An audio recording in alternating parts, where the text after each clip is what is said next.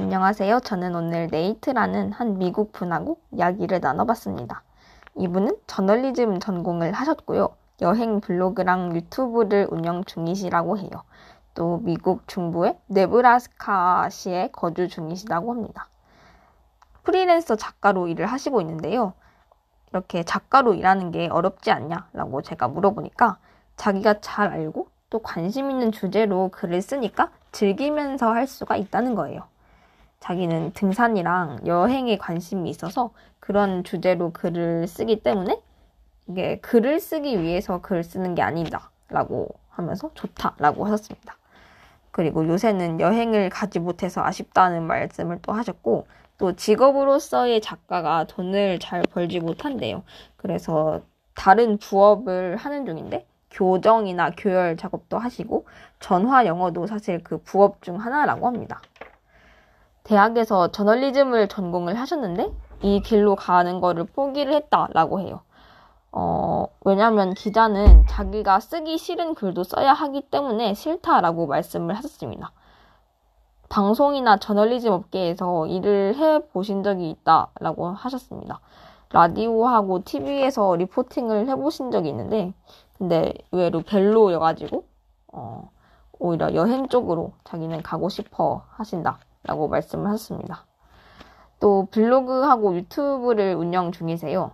근데 이게 유명하지는 않지만 취미로 즐기신다고 해요.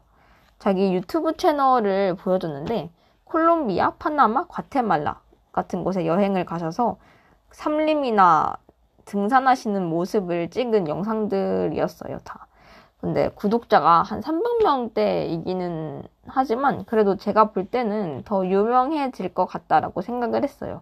왜냐면 굉장히 꾸준히 많은 영상을 올리셨기 때문이죠. 굉장히 고퀄리티 영상이더라고요. 역시 저널리즘을 전공하셔서 그런가 이런 영상물을 많이 편집해 본 경험이 있으신 것 같아요. 그래서 제가 장기적으로 봤을 때는 발전 가능성이 상당히 높다라고 판단을 했습니다. 또 조회수가 좀 낮아서 자기가 노력한 거에 비해서 좀 실망스럽지는 않냐라고 제가 물어봤는데 자기는 이게 취미라고 해요. 그리고 돈을 벌려고 하는 게 아니기 때문에 그냥 자기 영상이 점점 발전하는 거를 보는 것 자체로도 충분히 즐겁다라고 하셨습니다. 자기 일을 굉장히 재밌게 즐기는 모습이 이렇게 보여져서 저도 덩달아 기분이 좋아졌고 또 앞으로는 여행 투어 비즈니스를 할 계획이라고 해요. 또 코로나가 괜찮아지면은 곧 하이킹도 하러 다닐 거라고 하시면서 굉장히 희망에 찬 어조로 말씀을 하셨습니다.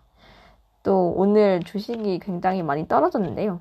그래서 제가 좀 무섭다라고 하니까 자기는 ETF나 IRA 같은 곳에 투자를 하고 계신다고 해요.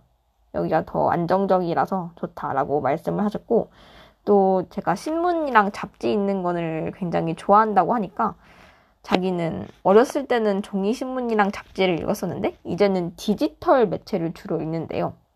그러면서 뉴스레터 중에 Axios라는 거랑 Morning Brew를 추천을 해주셨어요. 제가 이 매체는 좀 편향되어 있지 않냐라고 물어보니까 자기가 이 Axios랑 Morning Brew를 읽는 이유가 편향되지 않아서라고 해요. 물론 여기에 소속된 기자가 편향될 사람일 수는 있지만 그 기사에 그 자신의 생각을 보여주지 않아서 좋다라고 말씀을 하셨습니다. 또 대부분의 미국 매체들이 편향이 되어 있다라고 생각을 하시고 계셨어요. 그래서 저널리즘 진로도 그것 때문에 그만뒀었기도 하고요.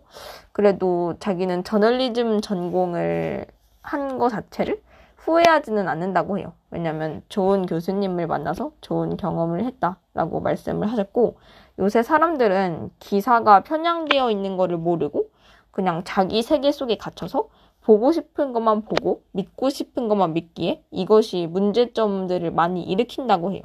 그래서 그런 문제점들을 지적을 하시면서 대화를 마무리했습니다. 오늘 저널리즘에 관련된 이야기를 해서 굉장히 재미있었고 저는 다음 기회에 뵙도록 할게요.